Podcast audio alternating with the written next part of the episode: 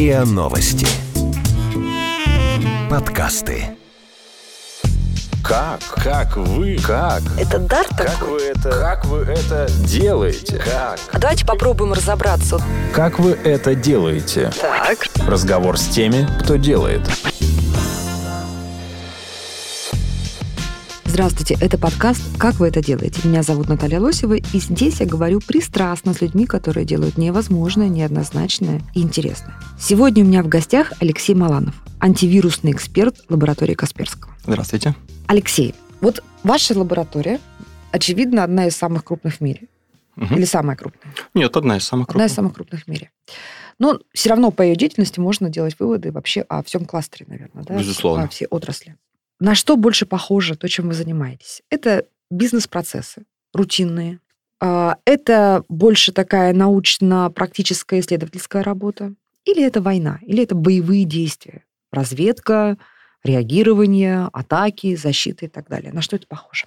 Ну, я в первую очередь считаю, что это благородный бизнес. То есть, во-первых, это бизнес. Красиво. Да, то есть мы как бы занимаемся тем, что зарабатываем деньги. Но в то же время это благородный бизнес. Например, бывает, когда люди купи и продай, ну, это просто бизнес. А бывают люди, которые перерабатывают вторсырье, там, ну, или занимаются там спасением окружающей среды. Ну, это вот благородный. Вот также мы защищаем еще пользователей от кибермошенников.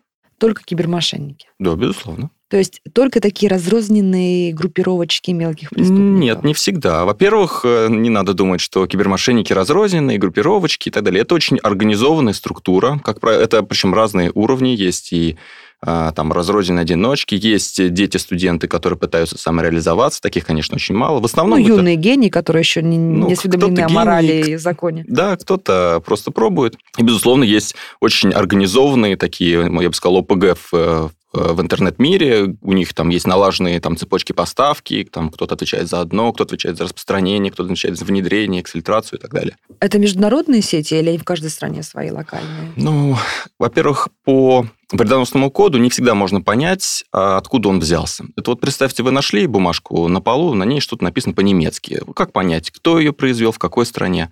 Ну, также и тут мы вот находим какие-то экземпляры. В некоторых случаях мы можем делать предположения. Но вообще атрибуция вредоносного кода какой-то группировки или какой-то стране – это ну, дело такое неблагодарное, потому что не всегда можно угадать. Кто вирусы делает сейчас? В основном это, ну, на 90% это коммерческое вредоносное ПО. Это то ПО, которое злоумышленник делает с единственной целью – обогатиться. Там есть самые простые способы. Как это работает? Ну, простейший, самый актуальный пример – это вымогатели. А Вредоносный код попадает на компьютер пользователя, он заражает все его файлы, представьте, фотографии свадебные, все ваши документы, договора, там детские письма и так далее. Все это зашифровывается. После этого а, злоумышленник говорит, хотите расшифровать свои данные, платите мне там 500 долларов в виде биткоинов. Тогда, может быть, злоумышленник пришлет вам ключ, и вы расшифруете свои данные. Так как у нас большая часть жизни находится в компьютере, то это для ну, или многих в смартфоне все-таки, или в облаке? Нет, в смартфоне тоже есть и шифровальщики, и тоже есть такая угроза. А а- если это в облаке лежит где-то? А, значит, во-первых, в облаке, если у вас есть доступ к этому облаку, то шифровальщик может зашифровать и облачные данные. Тоже. К сожалению, То не многие не пользователи об, спасет, этом, да? об этом забывают. Мгм. Но не все шифровальщики это делают. То есть все зависит от того, на кого вы нарветесь. Хорошо. И вот человек попал в лапы вот этого, этой ОПГ, Мгм. обнаружил, что у него вот на смартфоне, в облаке, в компьютере, в компьютере зашифрованы, заражены э, все, все его документы, вся его жизнь. да, Мгм. От, не знаю, файлика с счетами до фото- детских фотографий. Мгм. Он что должен делать? Он, ну, если мы перенесем это в реальный мир, он должен бежать в полицию или в прокуратуру. Да, безусловно, это уже А как вот не нашем- наша зона ответственности, то есть поимка преступников это вот другая зона ответственности.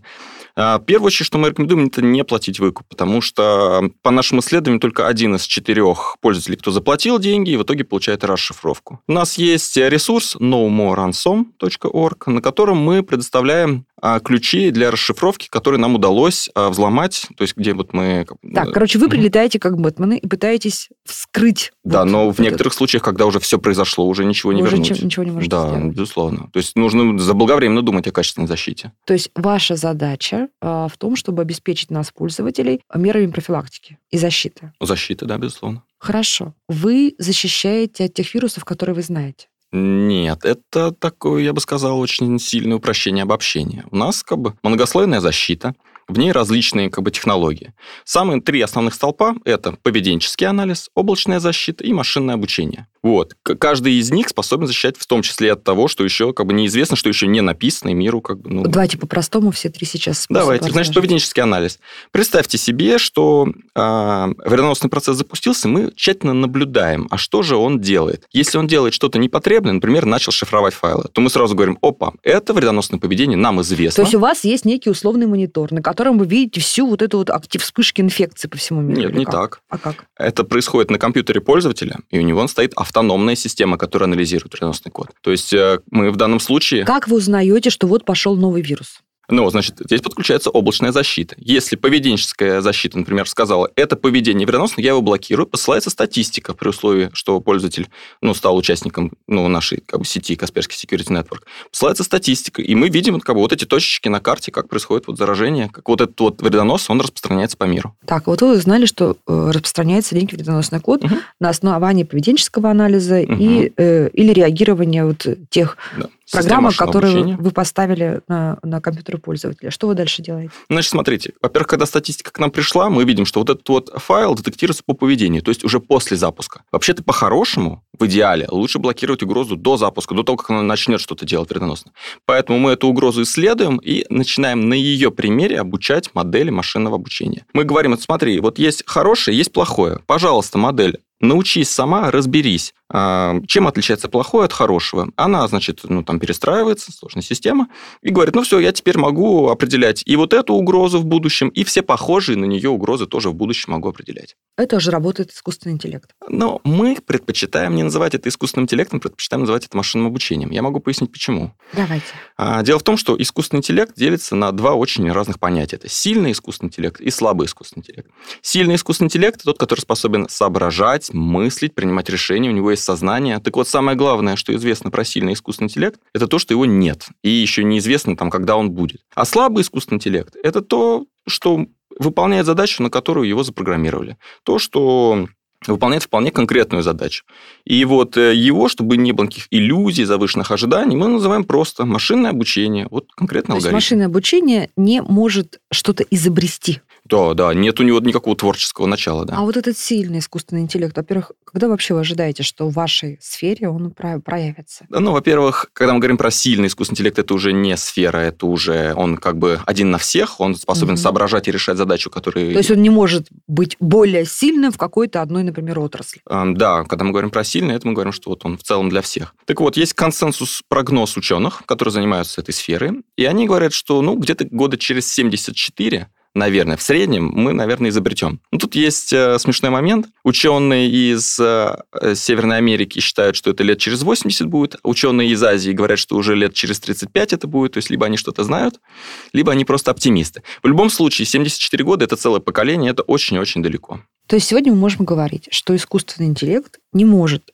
э, вступить в бой с, с такими лабораториями, как вы, и начать продуцировать вирусы, к которым вы, например, не будете готовы? А, ну, как это, да, сильного искусственного интеллекта нет, машинное обучение, безусловно, применяется и злоумышленниками тоже, и у нас на него есть адекватный ответ. Так, то есть сейчас злоумышленники, которые угу. вовсе не похожи на каких-то там бомжей, бродяг, э, да. малообразованных, значит, там, оборванцев, а я так понимаю, что вполне интеллектуальные, хорошо образованные люди, да? Организованные люди, да. И, и образованные. Ну, и образованные, да, ну, технические специалисты, безусловно. То есть они сегодня уже могут создавать некую программку, которая будет генерировать вот эти вирусы, эту заразу быстрее, чем вы будете искать на нее ответ? Нет, не так. Во-первых, мы всегда стараемся быть на шаг впереди. Во-вторых, действительно, злоумышленники давно применяют так называемый полиморфизм. Это когда угроза меняется, каждая копия уникальна. Но, безусловно, мы давно умеем им противостоять. У нас вот, соответственно, есть свои машинные как бы, модели машинного обучения, ну и многослойная защита, которая ловит все эти, все эти моменты, вылавливает. Знаете, что интересно? Мне кажется, что все в природе на самом деле имеет примерно похожие механизмы. Вот когда вы изучаете, как распространяются вирусы, вы берете какие-то вот аналоги, например, как распространяются, э, как формируются глобальные эпидемии, там, пандемии. Вот есть какие-то похожести между Да, этим? безусловно. А, вот как раз вот вы хороший пример привели. По тому, как какой-то, какая-то, какой-то файл, допустим, нам еще неизвестный, распространяется по, по миру, мы видим статистику, вот эта вот волна, скорость распространения, можно понять, угроза это или нет. У нас есть на стороне инфраструктуры специальная экспертная система, которая учитывает этот параметр тоже. То есть скорость распространения влияет на то, на принятие решения. То есть это, грубо говоря, перенос реального, реальной эпидемии, как вы, как вы сказали, угу. на вот нашу компьютерную А от чего зависит скорость распространения? Ну, смотрите, если это какое-то обновление чистого софта, то, как правило, оно крайне быстро, мгновенно появляется на всех компьютерах, которые ну, этим софтом пользуются. Дайте пример обывательский. Обывательский пример. Вы пользуетесь э, браузером Google Chrome, а, вышло обновление, ну и вы как бы можете ожидать, что в течение часа миллионы пользователей как бы запустят новую версию. И что, браузера. туда будет внедрен уже вот этот вирус? Ну, не вирус, нет. И мы говорим сейчас про браузер Google Chrome, он чистый. Угу, вот. Ну и мы видим, что миллионы пользователей в течение часа обновили браузер, и у них теперь новый браузер. Мы видим, что это произошло так быстро, что а, вы это не может быть... и поняли, да, что это, да, что, что, что это, это как бы, чистая какая-то Конечно, история. да. И, ну, угу. разумеется, это не единственный параметр, угу. там как бы сотни параметров, но он как бы тоже дает нам представление. А человек, насколько человек по своей воле, насколько большую роль играет в распространении вируса? А, роль огромная. То есть, например, я, когда меня спрашивают, как защититься, я даю два совета. Первое – это использовать качественную антивирусную защиту. И второе – это а, сохранять здравый смысл. То есть не кликать не пойми на что, не переходить по непонятным ссылкам, не открывать То есть вам прислали в чатик ссылочку, не да. открывайте ее? Да, безусловно, если вы не знаете, от кого она, если вы импульсивный человек, ну, нужно сохранить хладнокровие. Слушайте, есть... а вот эта вот зараза, которая ходит там тоннами в виде всяких картиночек, э, там в разной степени осмысленности угу. в WhatsApp, Viber, она может быть э, проявлением э, чего-то с зашитым вредоносным кодом? С технической точки зрения, да. Но я бы не хотел. Это а, действительно бывают уникальные случаи, когда внутри картинки можно разместить вредоносный код. Ну, это, как правило, связано с уязвимостями в операционной системе. Но в 99% случаев, и даже больше, это, конечно, картинки, это всего лишь картинки. То есть картинки это безопасно. Вот очень жаль. Это мне бы прям хотелось бы снизить э, долю этих картинок бессмысленных, если бы вы напугали, например, и сказали, что там все-таки может быть что-то сшито. Хорошо.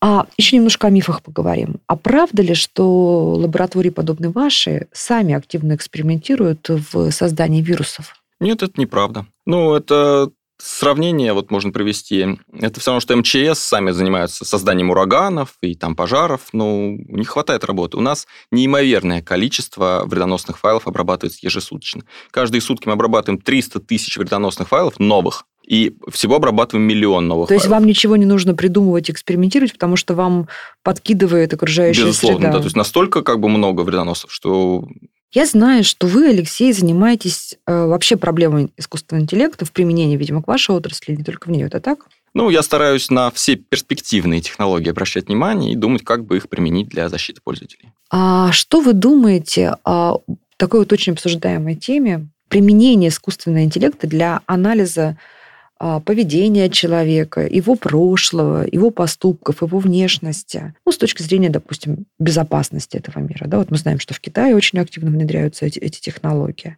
В чем польза от этого и в чем угроза? Ну, польза ну, в кажд... во-первых, да, нужно смотреть на какую, на цель, с которой это все делается. Если это Давайте а... мы начнем с возможностей. Да. Что сегодня уже э, может э, искусственный интеллект, слабый искусственный интеллект, да, как мы выяснили, э, впитать в себя и какие сделать выводы о каждом из нас? Значит, смотрите. А, слабый искусственный интеллект решает поставленную задачу. если задача поставлена рассчитать кредитный рейтинг этого человека, значит, он ее и решает. То и он для этого впитывает некоторую информацию и пытается как-то ее обработать. Какую, например, информацию? Ну, при расчете кредитного рейтинга часто учитывают э, количество детей, там, в браке, не в браке, возраст, количество лет на последней работе, там, причину увольнения и так далее. Ну, я не специалист по банковской сфере. А, к сожалению, к сожалению, учитывают еще и некоторые факторы, как, например, пол, цвет кожи и так далее. И вот здесь вот а, слабый искусственный интеллект привносит существенные проблемы и риски, которых, вот, если хотите, можем поговорить. Да, то есть он искажает а, реальную Он а, использует так называемые ложные корреляции, и тем самым а, может принимать э, предвзятые решения. То есть вот это вот серьезная проблема в использовании искусственного интеллекта прямо сейчас. И это же относится и, например, к китайской системе социального рейтинга. У них есть помимо видеонаблюдения, распознавания лиц, у них есть еще такое понятие, как э, социальный, социальный рейтинг социального кредита, как-то так у них называется. Он тоже учитывает много факторов, в том числе с кем вы дружите. А этот вот тот, с кем вы дружите, у него какой рейтинг? Высокий, низкий? А что вы покупаете? Если вы тратите много денег на компьютерные игры, то, наверное, ваш рейтинг падает. Если вы покупаете подгузники, ваш рейтинг растет. К сожалению, здесь тоже возможны и ложные корреляции, и злонамеренное изменение своего рейтинга хитрыми людьми. Ого, ну вот давайте мы сейчас поговорим сначала про э, корреляции, а потом поговорим про злонамеренное угу. изменение рейтинга, потому что это уже вообще ваша, ваша, ваша совсем сфера получается, да? Как вы это делаете? Разговор с теми, кто делает. Зачем в Китае считывание лица и видеонаблюдение? Ну, что они по мимике определяют, что ли, какую-то там какое-то благополучие этого человека, моральную устойчивость? Нет, нет, здесь... Э, Или следят за его поведением? Что нет, посмотреть? тоже, тоже не так. А как? Распознавание лиц нужно, чтобы идентифицировать этого человека, ну и как-то повышать безопасность. То есть, если мы знаем, что на этой площади нет ни одного опознанного террориста, то значит, на ней как бы нет террористов. Ну, условно. Грубо говоря, идентификация лиц. Почему, например, у вас пропускная система в, в вашем здании? Потому что хотите знать, кто вошел в ваше здание. Ну, точно так же, такую же задачу выполняет распознавание лиц. А вот вы как оцениваете э, перспективу распространения вот этой концепции, этой системы? Да? Ну, Китай это уже там больше миллиарда людей, на которых обкатается, видимо, э, эта технология, концепция. Вот после того, как она обкатается, сколько нужно будет времени, чтобы она охватила весь мир? Значит, если мы говорим конкретно про распознавание лиц, то я уверен, что повсеместное распознавание это неизбежно. То есть в будущем все люди, которые в публичном месте, они будут опознаны и распознаны. В каком будущем? Вот ваш прогноз какой? Ну, буквально лет, э, думаю, 10-20, и, в общем-то, камеры наблюдения на улице будут, да, будут повсеместно распознавать лица и говорить, кто где. Ну, например, сейчас там уже в Москве действует система по распознаванию автомобильных номеров и там система поток, которая говорит, есть машина в угоне, тут же камера ее находит и говорит, где она едет. Но это уже сейчас, потому что номера проще распознавать. Но здесь возникают риски. Дело в том, и если хотите, можно попозже об этом еще поподробнее говорить, что систему распознавания лиц в том числе можно обмануть, надев там специальные очки, раскрашенные там маленькими точечками, и выдать себя как за номера другого. сейчас маскируют, да? Вот ну, номера, видите ли, номера маскируют в том числе и от людей, и как следствие от машины. А вот с машинным обучением при распознавании лиц здесь вот все хуже, потому что можно надеть такие очки, что по-прежнему я буду выглядеть так же, а вот для машинного обучения я буду совсем другим человеком. Ученые легко продемонстрировали, что это вполне возможно. Но это же все то же самое взламывание и... Нет, в данном Нет? случае вы не производите вмешательство в систему распознавания. Но вы обманываете. Вы обманываете, да. И это, на самом деле, несет очень большие риски. И именно поэтому сейчас мы ответственных решений не доверяем, не доверяем их принимать а машине самостоятельно. Скажем, вы приходите в аэропорт, просвечивается ваш чемодан, все равно человек смотрит на рентген и на результат. А все почему? Потому что, зная алгоритм просвечивания, зная алгоритм обработки и поиска оружия, можно подложить фигуру специальной формы в чемодан, условно, так, чтобы нейтрализовать обнаружение оружия. Таким образом, человек все равно смотрит и убеждается. Другой пример. То есть до сих пор ответственное решение машинного обучения мы не доверяем. Ни в какой области? Ну, в каких-то областях мы говорим, ну, это ведь не так страшно, ну, подумаешь, ошибется там кредитный рейтинг, ну, подумаешь, там выдадим страховку не тому. Это в некоторых областях можем себе это позволить. Но вот, например, в области а, управляемых автоматических автомобилей, а, вот там на самом деле очень все это будет болезненно, этот происходить переход. Я приведу пример. На знак дорожный на, на знак, например, ограничения скорости, можно наклеить такие наклеечки, которые человеку видны не будут, а вот машину они ведут в такое заблуждение, что этот знак будет там означать, ну, будет воспринят как что-то другое, например, ограничение другой скорости или знак стоп. И эти примеры очень там есть доступные в картинках. То есть и проблема еще в том, что человек не видит, чем подвох. То есть машина едет на полной скорости под знак «стоп», врезается, а потом выясняется, потому что кто-то сделал небольшие наклеечки, модифицировал знак, потому что ее можно ввести в заблуждение. И это очень серьезная проблема. Пока вот мы с ней не сталкиваемся в полной мере, но уверен, в ближайшее время она будет. Ну, а при этом можно создать какой-то вирус, да, который будет ломать вот эти системы, которые уже будут завязаны на некие данные, а, полученные от искусственного интеллекта? Ну, я бы не называл это вирусом. Как я уже сказал, можно Ну вот будет дорога, где будут ездить только драйвлесс э, Да. машины Да. э, И можно без будет водителя. их всех обмануть. И столкнуть их всех, например. Да, да, безусловно. Ну, конечно, тут э, как бы теоретически, безусловно, а как э, в области реализации надо еще посмотреть. Простейший пример. Берем самоуправляемый автомобиль и белые линии обводим. Ну, как будто он повсюду сплошная линия. И все, он не может выехать. Он говорит, я вижу, что кругом я вот тут нахожусь в замкнутой области, мне запрещено пересекать сплошную линию.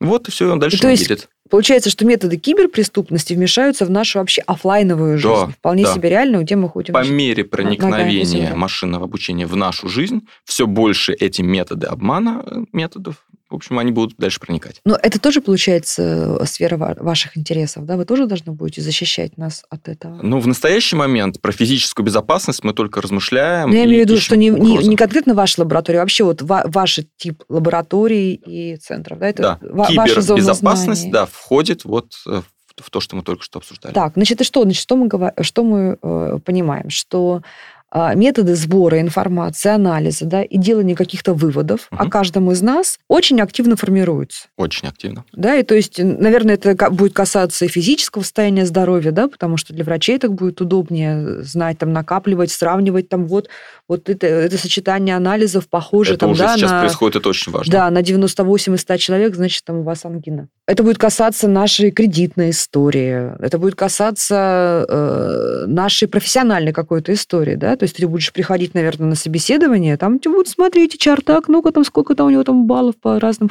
сколько баллов за то, что он свалит через э, два месяца, Да, правильно я Да, безусловно. И это несет чудовищные риски. Вот я сейчас просто пытаюсь профантазировать где-то еще, Да. это же может быть, а я знаете, вам что... могу привести реальные А это примеры. может быть еще в личной жизни. Безусловно, да. Можно правда? оценивать, ну, там, совместимость людей по их... И э, вдруг какая-то соперница нанимает э, мошенника, Мгм. кибер, который взламывает код ну, а, ее соперницы. И эм, вот она уже не подходит не совсем так. возлюбленному. Нет? Все-таки нет понятия код ее соперницы. Есть понятие характеристики соперницы. Мгм. И да, их можно немножечко подкрутить таким образом, чтобы испортить характеристики соперницы. Вот э, давайте все-таки перейдем к реальным примерам. Давайте. Э, в Америке эм, судьи, когда э, решают, какой приговор э, дать подсудимому, и когда решают вопрос о его досрочном освобождении, они руководствуются некими программами, которые оценивают, каков риск рецидива. Там есть э, ряд э, параметров, которые машинное обучение использует, и говорит, ну, наверное, он все-таки, у него большой риск рецидива. Эта программа некоторое время использовалась, потом исследователи задались вопросом, а как часто она вообще-то угадывает? Оказалось, что она крайне часто ошибается. И более того, они обнаружили, что есть предвзятость по цвету кожи. Оказалось, что для людей с черным цветом кожи программа ошибается значительно чаще, чем для людей с белым цветом кожи. Все потому, что машина видит некую связь, некие как бы корреляции, но при этом она не может их правильно интерпретировать, так как мы, люди, как бы способны это сделать. Э, Так что вот как раз тот пример, ну, вы, правда, с соперницей и с этими отношениями привели, а вот Давайте если- про работу поговорим, пожалуйста. Да. Вы хотите получить продвижение по работе, и вдруг вот да, да, безусловно. ваши данные Если я знаю алгоритм а, расчета моего шанса продвижения по работе, то я могу работать именно на этот алгоритм. То есть я... А, еще вот, то есть можете управлять. ну, Да, слушайте, да. это, это хотя бы, это тоже не очень красиво, но здесь в этом, в этом хотя бы нет мошен- мошенничества или нет в этом преступления. А могу ли я, вот, например, я подозреваю, что вы сейчас меня обойдете на следующем повышении, могу ли я сделать так, что в, некое, в некий файл, где, хранят, где хранятся ваши данные, ваша история, он будет поврежден, и ваши данные будут искажены вот этим Ну, вот глобальным анализатором. Это уже как бы вы говорите о другой проблеме. То есть я говорил о том, что алгоритм принятия решений, на него можно повлиять. А вы говорите, что можно взломать э, сервер, на котором происходит это Мгм. машинное обучение, и данные лежат. Ну, безусловно, конечно. Это для этого здесь нет принципиальной разницы с машинным обучением. Это можно и сейчас, без всякого машинного обучения, грубо говоря, взломать некую базу данных и испортить кому-то жизнь. Ну, Слушайте, ну получается, мы страшно уязвимы на самом деле. Уже сейчас, а в будущем еще больше. И что делать? Ну, надо разрабатывать методы защиты. Какие? Например, вот у нас э, есть а, защита для критической инфраструктуры. То есть для критически важных объектов нужна специфическая защита. потому что- Например, расскажите, какие критически важные объекты и, и что это за защита? а, ну, например, если это электростанция или если Или это атомная станция, производство, да, бог, да. безусловно, то, как правило, а, системы отключены от интернета, и как бы, они считают, что они защищены. Однако есть, например, вполне реальный пример. А, Считается, что это первый пример боевого применения кибероружия. Это в 2010 году а, вирус под именем Stuxnet а, предположительно вывел из строя центрифуги по обогащению урана в Иране казалось бы, тоже завод был отрезан от интернета, тем не менее злоумышленникам удалось проработать такую цепочку, которая привела к тому, что человек на флешке принес эту заразу, вставил в компьютер, и в итоге центрифуги сломались. То есть защита критической инфраструктуры – это очень важная задача, именно потому, что у нас все больше и больше завязано на, на компьютеры. То есть банальные светофоры подключены к, там, к сети. Тоже, кто тоже на самом деле, да, угроза такого вмешательства Безусловно, и там, терроризма да, да. или просто какого-то вот это, хулиганства. Да, Слушайте, а насколько э, вот эти люди, которые этим промышляют или будут промышлять, насколько они могут тут замаскироваться и скрыться? И опять же, это же получается, что вы одни с ними не справитесь. Вам нужно воспитывать какие-то целые подразделения э, компетентные в правоохранительных органах. Ну, я знаю, что есть такие подразделения уже в ФСБ, но, видимо, этого недостаточно. Ведь это целое, получается, новое направление борьбы с преступностью вообще, в которой вы должны вместе с правоохранительными органами как-то объединяться. Мы сотрудничаем со всеми правоохранительными органами по всему миру. Мы оказываем поддержку в расследовании инцидентов. Более того, у нас есть решение по защите критической инфраструктуры. Ну, то есть мы плотно думаем над этим. Более того, у нас есть еще специальная операционная система, которая но не будем сейчас о ней подробно uh-huh, рассказывать, uh-huh. которая тоже призвана повысить безопасность. Ну, как бы это тот мир, в котором мы живем, нужно действительно нужно работать над этим. А вот скажите, пожалуйста, ваших специалистов уже где-то готовят в университете, или вы берете просто какого-то программиста, какого-то системчика и начинаете его с нуля практически готовить под вас? А, скорее второе. Сам я пришел mm-hmm. в лабораторию Касперского в 2004 году, то есть я вот уже 15 лет работаю в ЛК. А я пришел студентом на четвертом курсе. А единственное, что я знал, это язык ассемблера. Нас, нам, нам учили в институте. И вот сначала младший вирусный аналитик. Мы работали по ночам в том числе, то есть круглосуточно. Мы защищали все угрозы обрабатывались вручную. То есть вы выращены просто вот на практике, да? На, да, на да, и постепенно, значит, ну, наращиваются экспертизы и там специализируются в каких-то областях. Большинство наших а, сотрудников, которые приходят, это студенты с нулевым опытом, а, которые вот начинают разбираться в этой предметной области. У нас очень хорошая система обучения выстроена, мы всех приглашаем. Ну, это хорошо, она выстроена у вас. Где-то там в Америке своя, где-то в Европе своя, где-то в Японии там еще какая-то 25-я, в Китае Э, еще сотая система. Получается, что сейчас в мире вот на этой активно формирующейся отрасли растут разные школы, да? Ну, пожалуй, да. Но я бы не а назвал их прямо разными. То есть вы похожи? Ну, конечно, мы же все, в общем-то, в одной технологической области. Вот вы области. насколько, друг, вообще вы насколько сотрудничаете? Насколько вы можете сотрудничать и решать одну задачу с китайцами, с американцами, там, вне всякого геополитического контекста? Значит, смотри, тут у вас вопрос из двух частей. Угу. Во-первых, есть разные антивирусные вендоры. Ну, то есть это есть э, там лаборатория Касперского, там Symantec, э, Макафи. Вот, у нас с ними так называемый competition, то есть мы а, в маркетинговой области и на рынке мы, разумеется, соперники, потому что это бизнес, а в области технологий, не, не, не технологий, и в области знаний. Э, борьбы с угрозами и в области угу. как бы анализа угроз мы сотрудничаем. То есть, например, если мы обнаружим какую-то угрозу, мы, безусловно,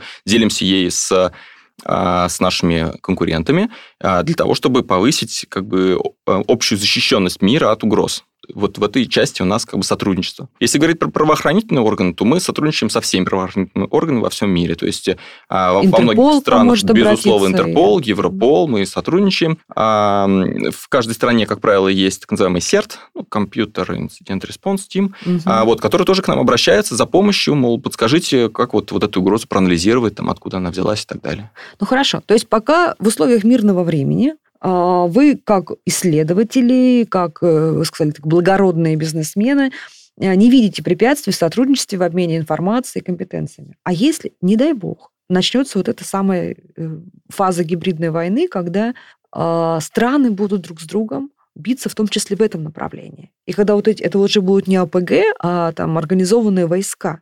Ну, смотрите. Вам тогда нужно что будет? Тогда нужно будет там воевать, например, не знаю, там, с американцами или с какими-то азиатами. Нет, смотрите. Нет? Во-первых, лаборатория Касперского – это международная компания, это бизнес. Наш головной, э, ну, наш головной офис находится в Москве, а холдинговая компания находится в Лондоне. Ну, как бы бизнес должен оставаться бизнесом. Даже mm. в военное время, как бы, ну, это, это другая история. Так что я тут... А вообще, вот вы, насколько вы как эксперт, не как сотрудник лаборатории, просто как эксперт, насколько вы э, расцениваете вероятность э, гибридной войны, в которой схлестнутся производители вирусов, и которые будут просто задача, которая будет парализовать страну, бизнес, производство Спекуляция не моя область. я вероятности такие не оцениваю. Ну, то есть вы вообще не воспринимаете это как вот, э, как, не знаю, проблему ближайших там 10-15 лет? Да, конечно, я надеюсь, что ощущениям. мы будем жить в мире. Мы все надеемся, что мы будем жить в мире, но, как известно, хочешь мира, готовься к чему? К войне. Как вы это делаете? Разговор с теми, кто делает. Как вы думаете, нужна ли вообще тогда идентификация пользователей для того, чтобы... Ведь я считаю так, если человек честный, если ты ничего, так сказать, фигу в кармане не держишь, почему бы не, не знаю, не зарегистрироваться? Это я очень обывательски сейчас думаю. Очень да? обывательски, да. Да. Давайте я Давайте поговорим теперь. Да, О про, рисках. про идентификацию пользователей в интернете. А, уже сейчас есть такая, как это не трехфазовая, а трехступенчатая система идентификации. Есть сайты, на которых необходимо знать, кто вы по паспорту. Ну, такие, например, как госуслуги или там какие-то, какую-то да. еще. Там Мгм. вы свои паспортные данные внесли, идентифицировались, и эти- этот сайт знает, кто вы такой, вполне четко. И, разумеется, так и должно оставаться. Есть сайты, на которых вы в целом сказали, кто вы такой, можно, в принципе, вас найти, это, например, социальные сети, то есть там у вас есть свой номер телефона, вы представляетесь, и такие вот... э, Но меня не обязуют. а, да, вы, в принципе, можете приврать, там возраст там подменить, и можете неправильно назваться. А, и- Хотя, извините, перебью, помните, как Facebook, может быть, вы помните, несколько лет назад прямо очень настойчиво, вплоть до бана, заставлял людей писать имена и фамилии. а у них просто такая никнейма. политика, такие правила, ну, грубо говоря, это... Ну, тоже не сильно приятно, кстати, было. Ну, тем не менее, не хочешь, не ешь. Вот, да. то есть Мгм. здесь как бы нам сложно с ними спорить.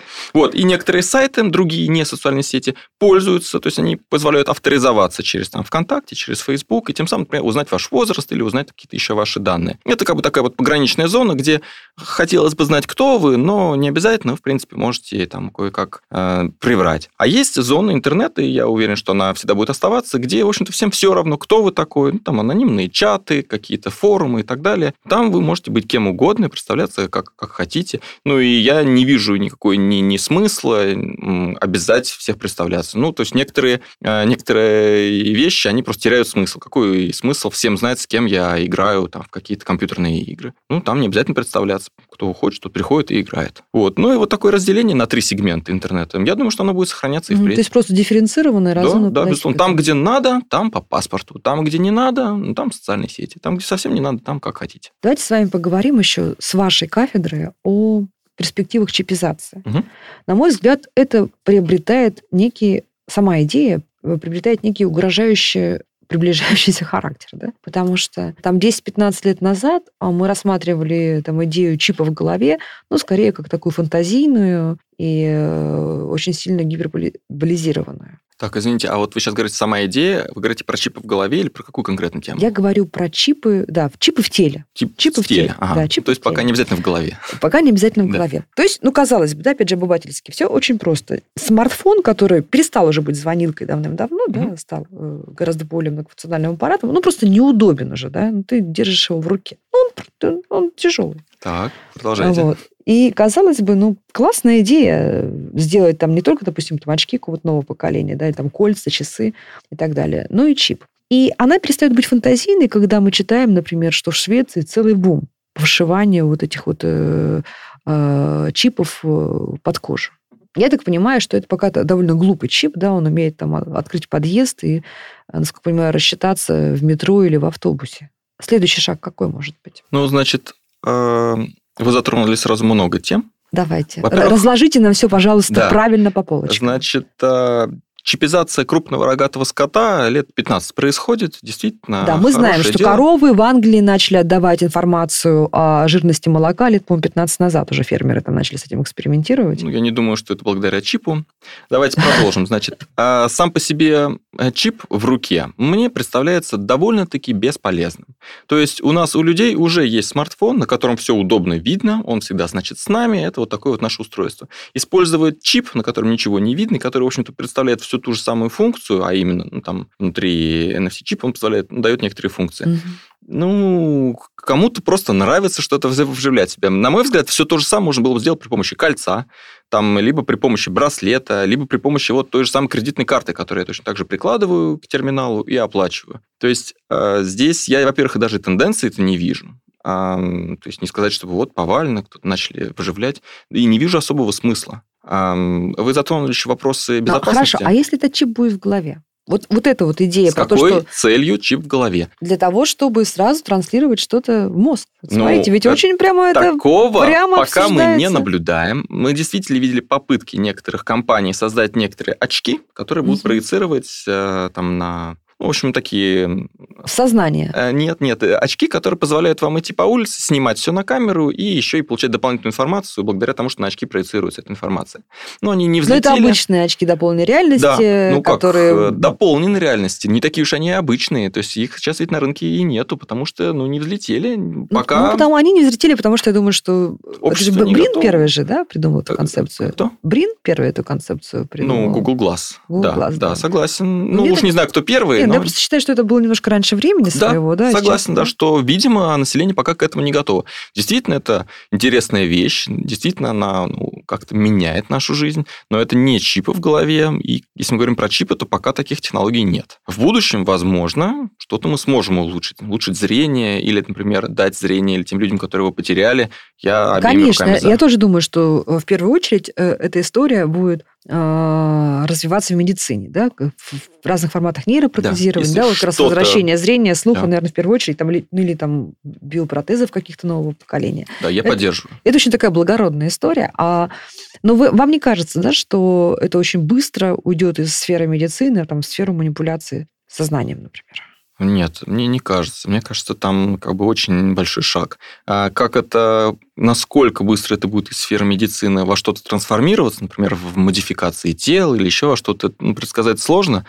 Но говорить о манипуляции сознанием здесь я бы не стал. То есть я не вижу предпосылок. Ну, в общем, и вам пока защищать там нечего, да? Это пока не, не- не Ну, сфера ваших интересов ближайших. Да, грубо говоря, вот этот чип, который внедряется в руку, давайте на, на него вот сфокусируемся, он, по сути, ничем не отличается от обычной кредитной карты с возможностью бесконтактной оплаты. Ну, то, точно такой же чип или точно такой же пропуск. Конечно, его сложнее изъять, вытащить из руки.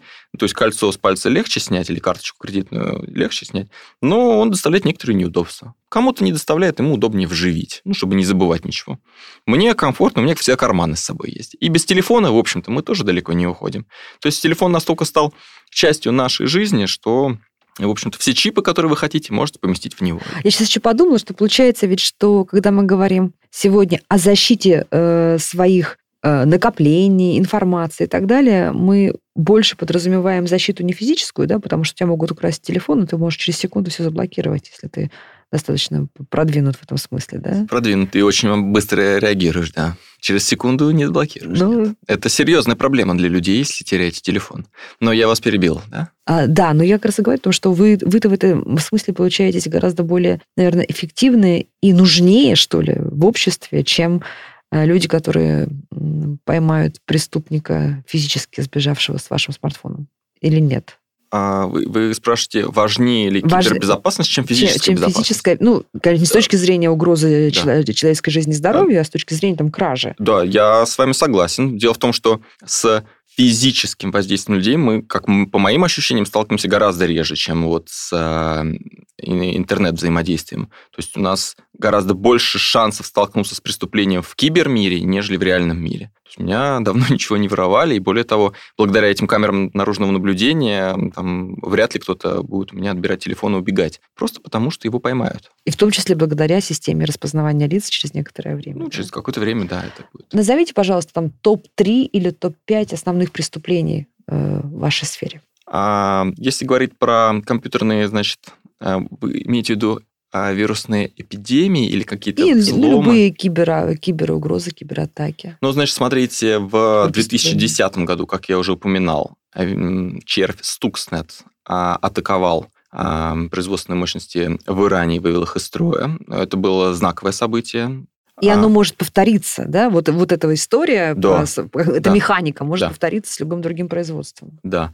А, Лично мне запомнилось, хотя это было еще до того, как я пришел в эту область, это был такой червь Сламмер в 2003 году. Он так быстро распространялся и так много копий своих посылал, что в итоге интернет развалился на части. Из одной страны не было а, доступа к другой стране, просто потому что там все занимал этот червь Сламмер. Он так вот, так вот он Это бомбардировал. может повториться. Ну, в настоящий момент, конечно, мир очень сильно созрел в этом отношении. То есть эм, все гораздо лучше понимают, насколько важна кибербезопасность, и а, заплатки в операционной системе и там уязвимости, это все патчится гораздо быстрее. Тем не менее, а, такое все еще условно возможно. Например, в 2017 году, в мае, была знаковая эпидемия там, для современности. Это был червь WannaCry, как раз-таки шифровальщик, который распространялся при помощи вот такой вот уязвимости в операционной системе, которую, казалось бы, Microsoft закрыла за месяц до эпидемии, и тем не менее не все пользователи... То есть поставили... они спрогнозировали, вычислили, что есть дыра? Да. Закрыли, но... Да, но не все пользователи поставили заплатки обновления, и, то есть не все пользователи... Некоторые пользователи вообще не думали о защите. Как правило,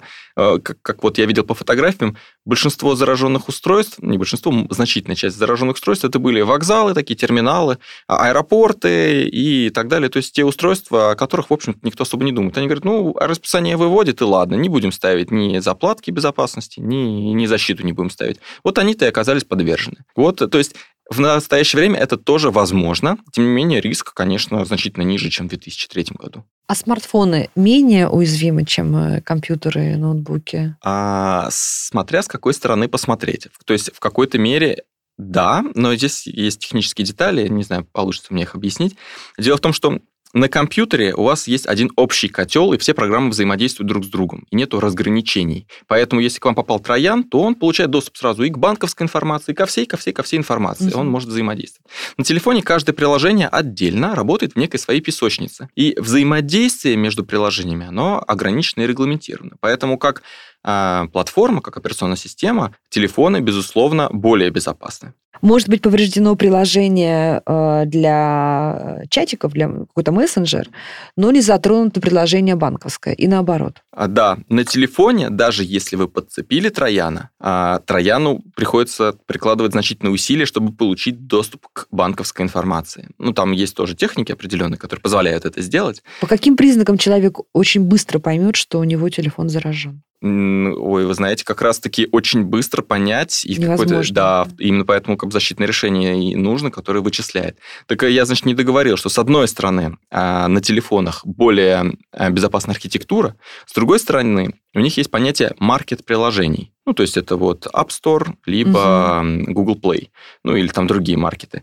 А, так вот, в них тоже, безусловно, есть вредоносный код. В Google Play очень часто появляются приложения, которые как бы вредоносные. И, конечно, вирус подхватить, ну, как бы не то чтобы так же легко, но достаточно легко. Но в то же время в них происходит как бы анализ со стороны э, Apple и со стороны Google, и они вычищают как бы грязное. То есть они тоже противодействуют. Если говорить про а, операционную систему Windows, то там чего только в интернете не гуляет. Ну, и пользователи ищут какие-то кейгены, кряки, там ходят на сайты, какие-то программы. То есть они непонятно откуда берутся для пользователей. Ну, вот поэтому как бы телефоны все-таки чуть получше, но все-таки требуют защиты. Ну, безопаснее, чем компьютер. Слушайте, Алексей, вот у вас есть ли какой-то в вашей компании, в других компаниях вот список таких черных гениев, да? То есть вы знаете, что...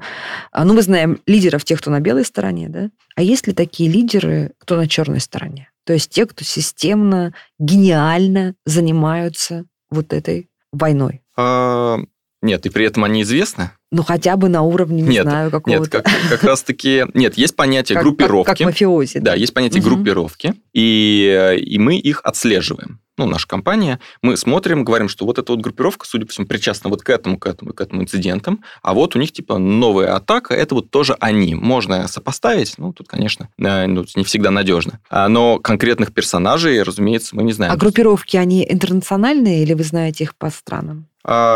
Ну, как правило, все-таки, судя по всему, они как бы локализуются. Ну, так же, как и любые другие ОПГ, они как бы локальные как-то. А в каких странах их больше всего?